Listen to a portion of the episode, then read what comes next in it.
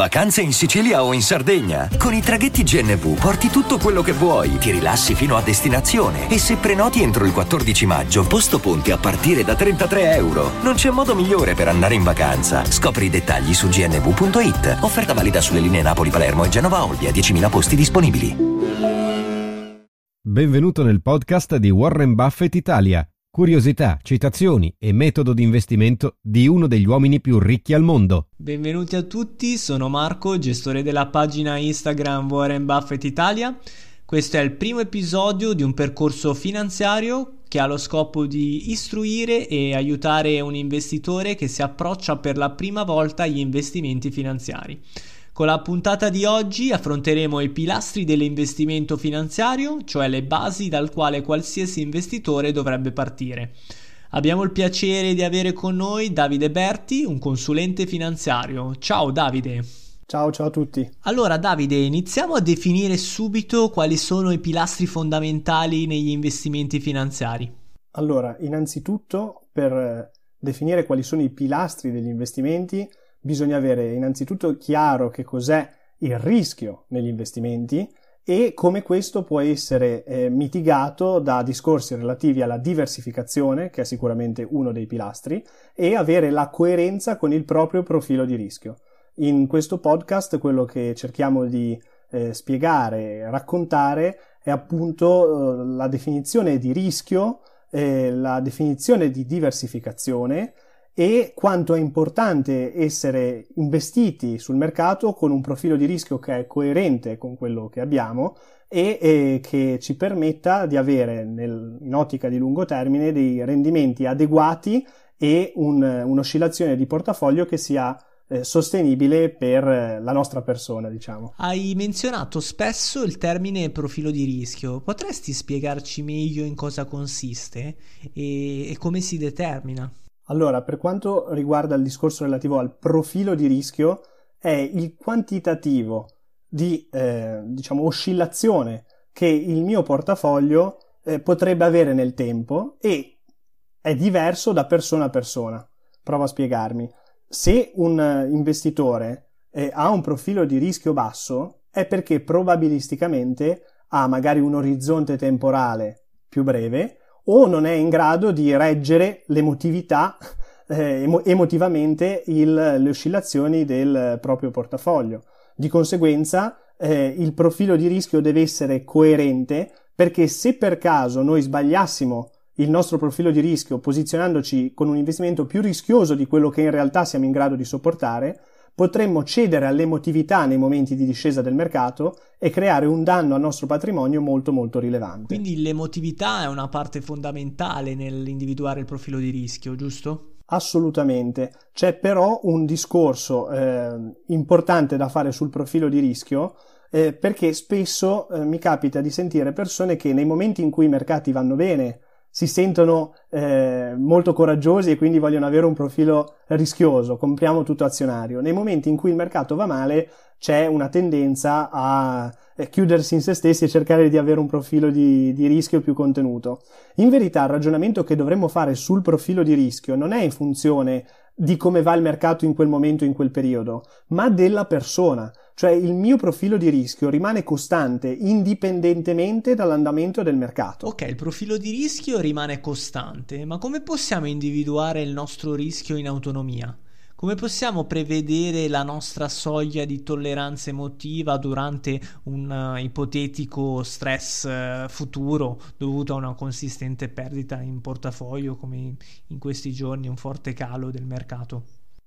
Esatto, allora è sicuramente difficile prevedere il proprio profilo di rischio a priori, cioè eh, con un tentativo, mettiamola così, uno riesce a rendersi conto eh, se il profilo di rischio che aveva scelto era adeguato oppure no. In una situazione di stress come questa, se uno ha sbagliato il suo profilo di rischio, se ne sta rendendo conto perché probabilmente è nel panico più totale.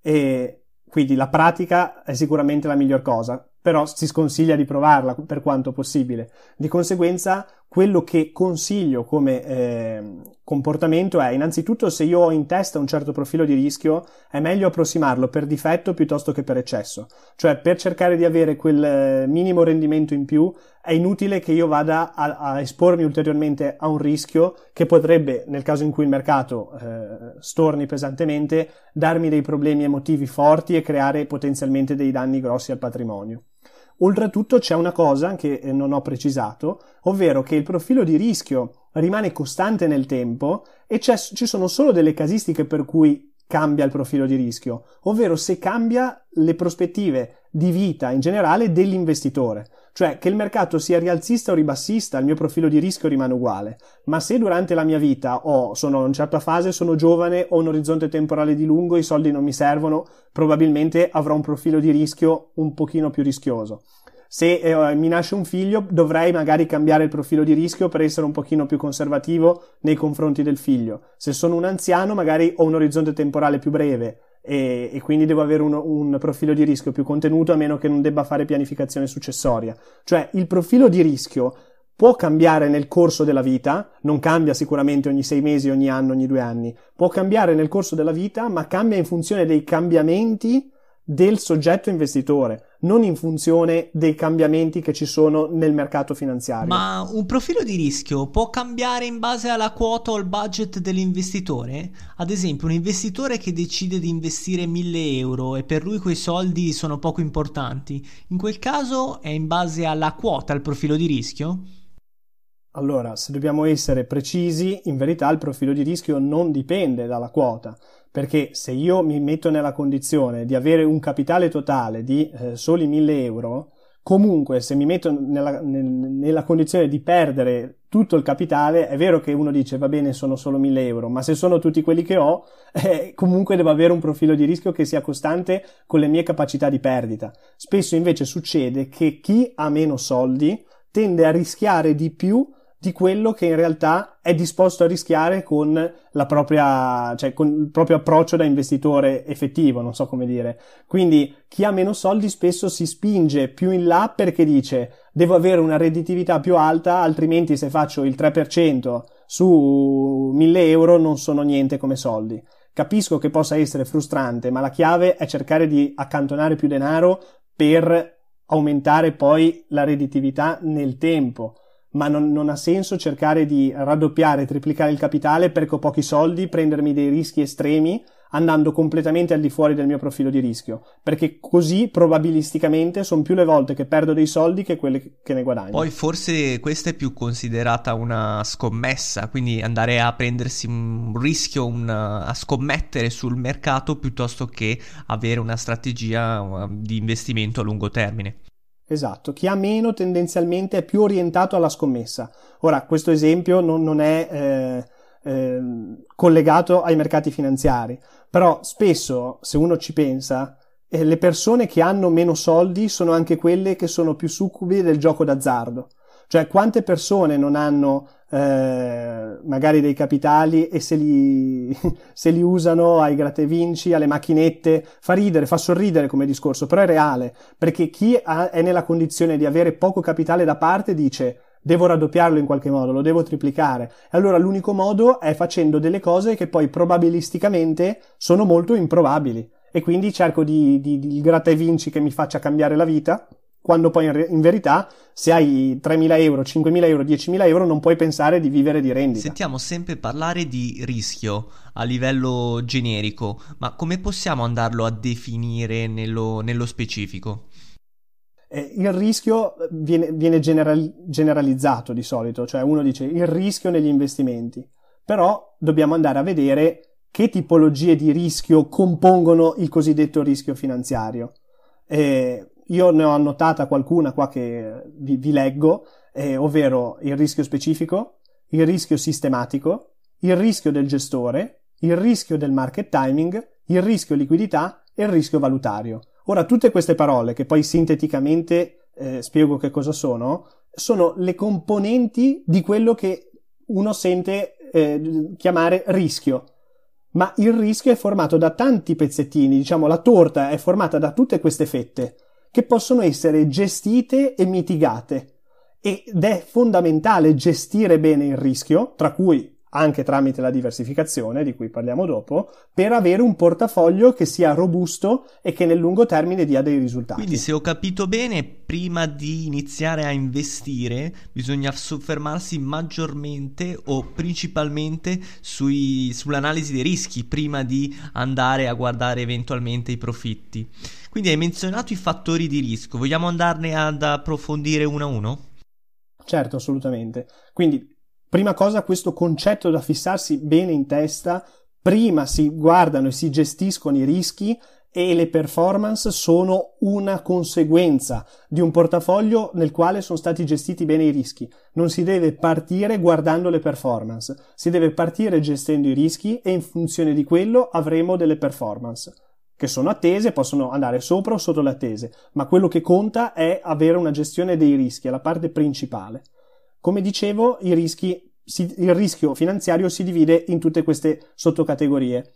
Il rischio specifico, il primo che ho detto, è il rischio che un, eh, uno strumento, un singolo titolo, eh, possa effettivamente perdere completamente il suo valore, ovvero andare al fallimento. Il rischio specifico noi lo abbiamo quando abbiamo una singola società, cioè se io vado a comprare uno, una singola società, una singola azione sul mercato, una singola obbligazione, potrei ritrovarmi nella condizione che la società emittente dell'obbligazione oppure la società eh, diretta relativa all'azione vada in fallimento e potrei non ricevere nulla eh, dal mio capitale investito e perderlo interamente. Questo è uno di quei rischi che possono essere annullati con una corretta diversificazione, ma ne parliamo dopo. Quindi ricapitoliamo, questo rischio di concentrazione ci espone al rischio di... di perdere la, to- la totalità del proprio capitale eh, investendo in un singolo titolo, cioè è un rischio di concentrazione, concentrare il proprio capitale in uno strumento e dare praticamente il destino delle nostre finanze in mano a una singola società e questo non deve essere Sicur- non deve essere assolutamente fatto se si vuole avere delle buone probabilità di portare a casa dei risultati di un certo tipo e di qualità nel lungo termine. Passiamo alla seconda tipologia di rischio. Ok, il rischio sistematico è il rischio che il eh, proprio portafoglio oscilli più o meno eh, nel tempo in funzione dell'andamento del mercato. Ad esempio, eh, rischio sistematico, eh, abbiamo detto, è, è, relativo al rischio, quindi parliamo di un'oscillazione negativa, in questo momento si sta manifestando perché abbiamo un'oscillazione pesante dal punto di vista eh, ovviamente negativo, quindi c'è una discesa generica dei mercati e eh, si sta manifestando in tutta la sua potenza. Ovviamente, a differenza del rischio specifico, eh, per avere la perdita totale del capitale ci dovrebbe essere un fallimento dell'intero mercato, che è ben diverso da un discorso di fallimento di un singolo titolo e di conseguenza avere un portafoglio eh, che non abbia rischio sistematico è impossibile. Un portafoglio che non abbia rischio specifico grazie a una buona diversificazione invece è qualcosa di possibile. Per quanto riguarda le altre tipologie? Ok? Cioè, eh, rimangono quelle del gestore, del market timing, della liquidità e il rischio valutario. Il rischio del gestore è, eh, ovvero relativo al fatto che eh, se uno va a prendere uno strumento che eh, al suo interno eh, ad altri titoli ed è un fondo di investimenti, è gestito, ha una gestione attiva e eh, il rischio è appunto che il gestore possa commettere degli errori eh, di valutazione degli strumenti e di conseguenza peggiorare le eventuali performance eh, dei, dei, titoli che sono al suo interno, sbagliando ad esempio il timing, sbagliando le quote, sbagliando i pesi, eccetera. Questo quindi è un rischio che si ha quando si, ha, si, si va a comprare un fondo a gestione attiva e di conseguenza anche per quanto riguarda la selezione dello strumento serve ovviamente competenza per evitare di, di incappare in eh, errori di selezione di questo genere.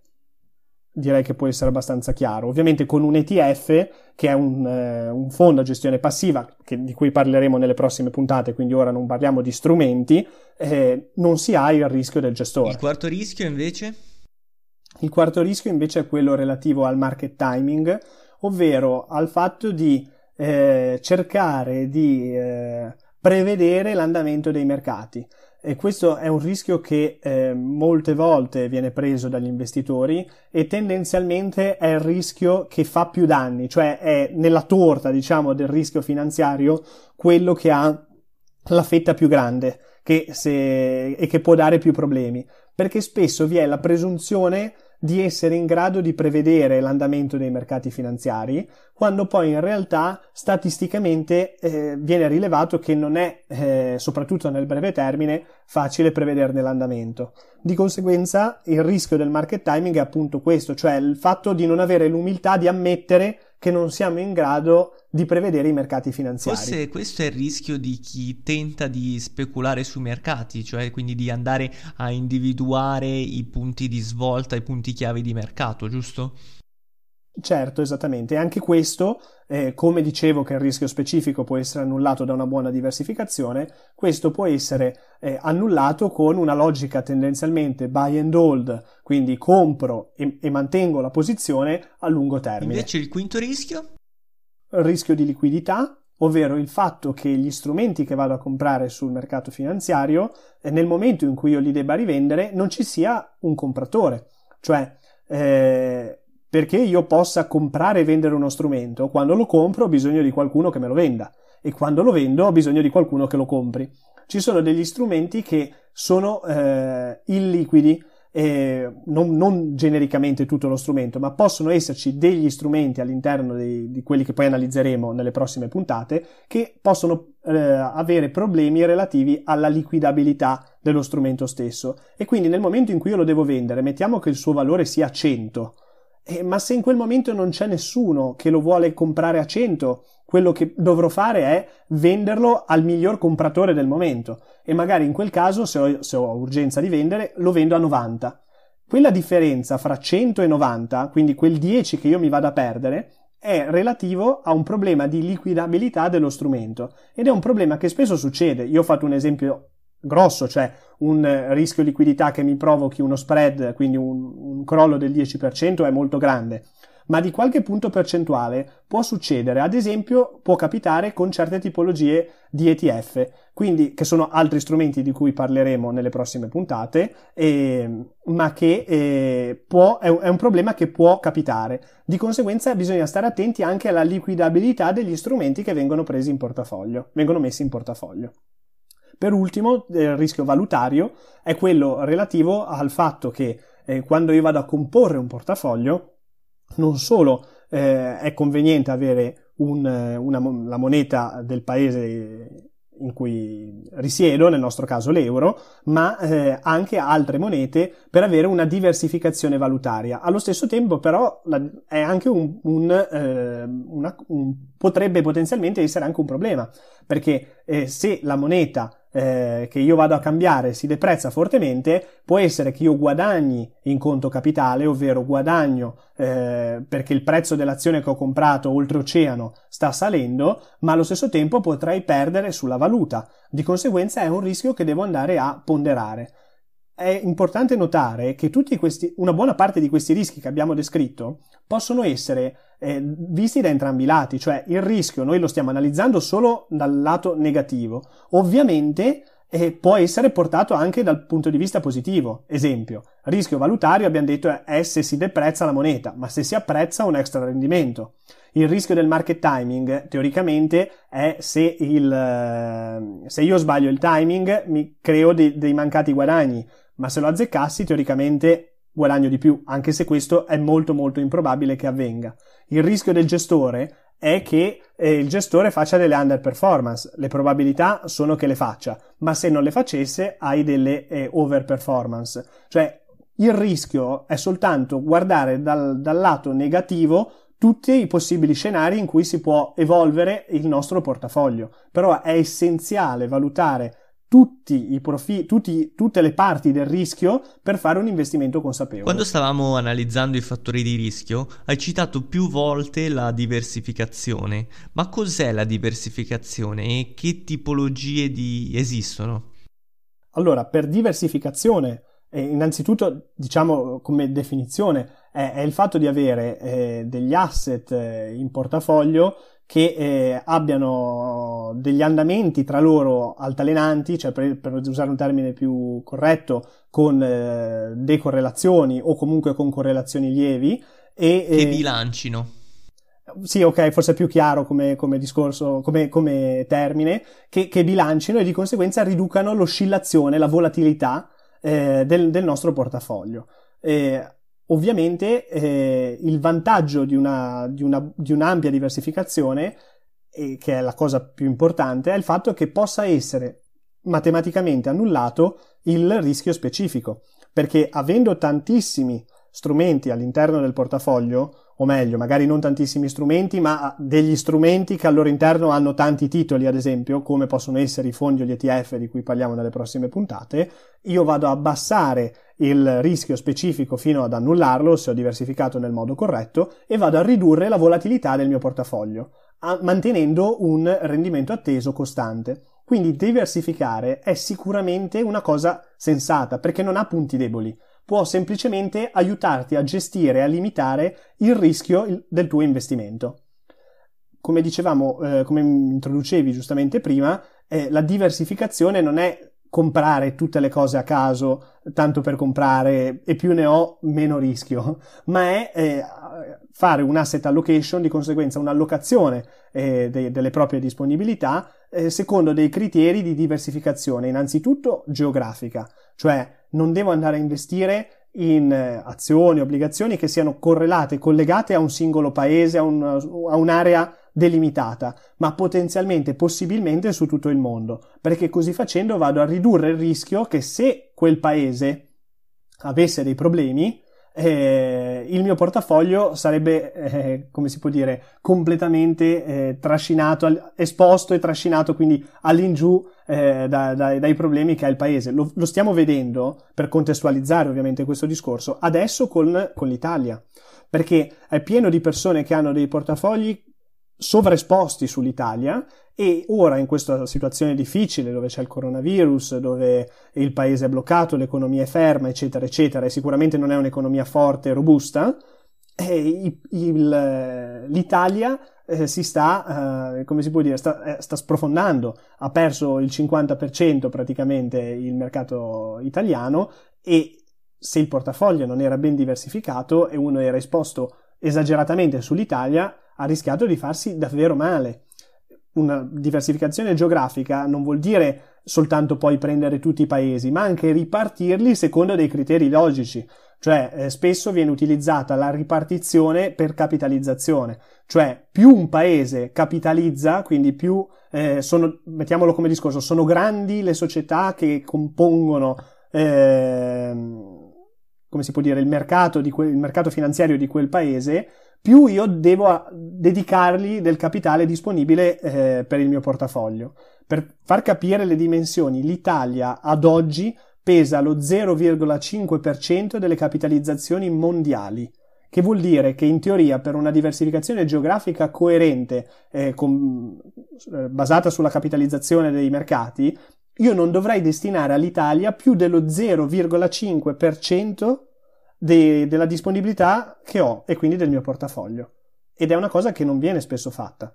Quindi prima cosa questa. Quindi ri- ricapitoliamo le tipologie, abbiamo visto quella geografica. Geografica, esatto. Ora poi abbiamo quella settoriale, cioè è importante andare a selezionare non solo delle azioni che si trovano in luoghi diversi eh, proprio geograficamente parlando, ma anche che abbiano dei settori eh, in cui lavorano che siano differenti perché mettiamola così, eh, società petrolifere in questo momento, sempre per contestualizzare, sono in difficoltà per le, tutti i discorsi relativi alla problematica sia di disagio che abbiamo con il coronavirus, sia per il discorso dell'OPEC, e che ora non, non trattiamo, ma per, per rendere diciamo, l'esempio attuale.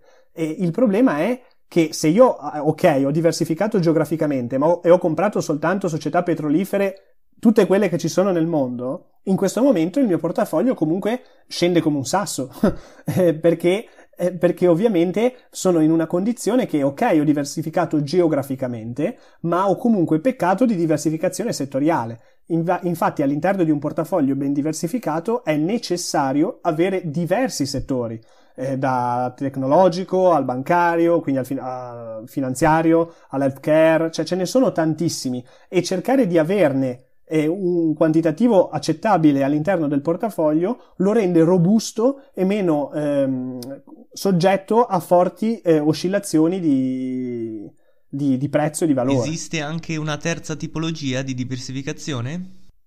Sì, al, allora, eh, questa diciamo tendenzialmente è, è, più fattibile per chi ha un po' di disponibilità in portafoglio. Comunque io ritengo necessario anche una diversificazione degli strumenti presenti in portafoglio, cioè eh, per chi ha meno capitale ovviamente uno si muove per, semplicemente su azioni, cioè su fondi o ETF azionari, obbligazionari e, e, magari anche un discorso di commodity.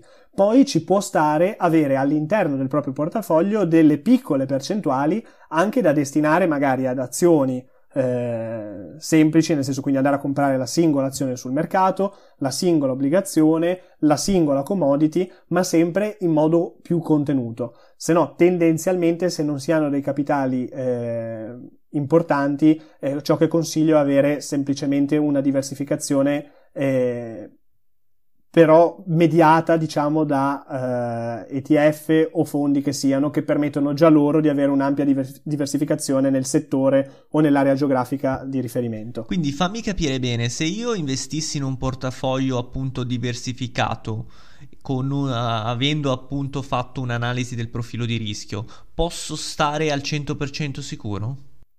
La risposta eh, chiara su un discorso simile è sì. Sì, perché eh, se io sono ben diversificato, se sono coerente con il mio profilo di rischio e se eh, questo diciamo esce un attimo dal discorso relativo a, proprio al profilo di rischio e alla diversificazione, ma e se gli strumenti che ho in portafoglio sono efficienti e per efficienti vuol dire non costano troppo, hanno delle performance storiche di qualità, sono affidabili gli emittenti e lo strumento in sé è abbastanza grande, negoziabile, eccetera, eccetera, eccetera. Non è questo il momento in cui andiamo a valutare gli strumenti, lo faremo più avanti, ma eh, se ho anche questa condizione qua, sì, posso stare tranquillo, perché non ha, il mio portafoglio ovviamente ci saranno degli anni in cui ci saranno dei, dei rialzi, degli anni in cui ci saranno dei ribassi, ma eh, nel medio-lungo termine i mercati crescono e il mio portafoglio crescerà con la crescita dei mercati stessi. L'essere diversificato mi permette di eh, non subire troppo gli andamenti negativi di certi mercati, perché, con l'esempio di prima, su un portafoglio ben diversificato, se l'Italia ma- va male, ok, dispiace, ma pesa solo lo 0,5% del portafoglio. Di conseguenza, le altre parti possono eventualmente controbilanciare eh, l'andamento. Poi permettimi di aggiungere, forse un'incognita importante da considerare è il fattore temporale, o meglio, chi ha in uh, ragiona a lungo termine, quindi ha un orizzonte temporale maggiore, più i suoi fattori di rischio diminuiscono, giusto? Assolutamente, assolutamente. Infatti, tutte le volte che ne parlavamo, ne stiamo parlando, è un discorso sempre con un'ottica di lungo termine, medio-lungo termine. Eh, ad oggi, e questa vorrei che fosse proprio chiara come frase, e, e sfido chiunque a dire che non lo sia, eh, che, non, che, non, che non sia veritiera. Nel breve termine, garantire un rendimento è qualcosa che nessuno è in grado di fare. Perché nel breve termine garantire un rendimento adeguato, un rendimento sensato, non parlo di, di, fare lo 0,01% comprando e tenendo due mesi un titolo di Stato, eh? che oltretutto non è neanche detto, che non è neanche detto che uno guadagni con una struttura simile, esatto, e comunque e con un'ottica di medio-lungo termine uno ha delle ottime probabilità di avere un risultato soddisfacente. Oltretutto non bisogna neanche pensare che diversifico e quindi ho dei rendimenti molto più contenuti. Perché grazie alla capitalizzazione, grazie all'ottica di medio-lungo e grazie al fatto che con una struttura simile non mi devo mettere nella condizione di chiudere delle posizioni in perdita, alla fine i rendimenti che io ho nel, sempre in ottica di medio-lungo perché la vita è lunga, di conseguenza non è che investiamo per un mese e poi non investiamo più, eh, avrò anche dei risultati che possono essere più che soddisfacenti, sopra le attese, soprattutto rispetto a come diciamo di media sono abituati gli italiani, l'investitore medio. Mettiamola Chiarissimo così. ed eh, esaustivo direi. Se allora siamo in chiusura.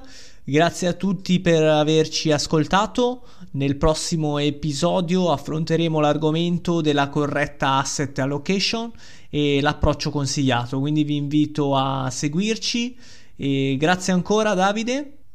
È stato un piacere. Ciao a tutti, alla prossima. Ciao.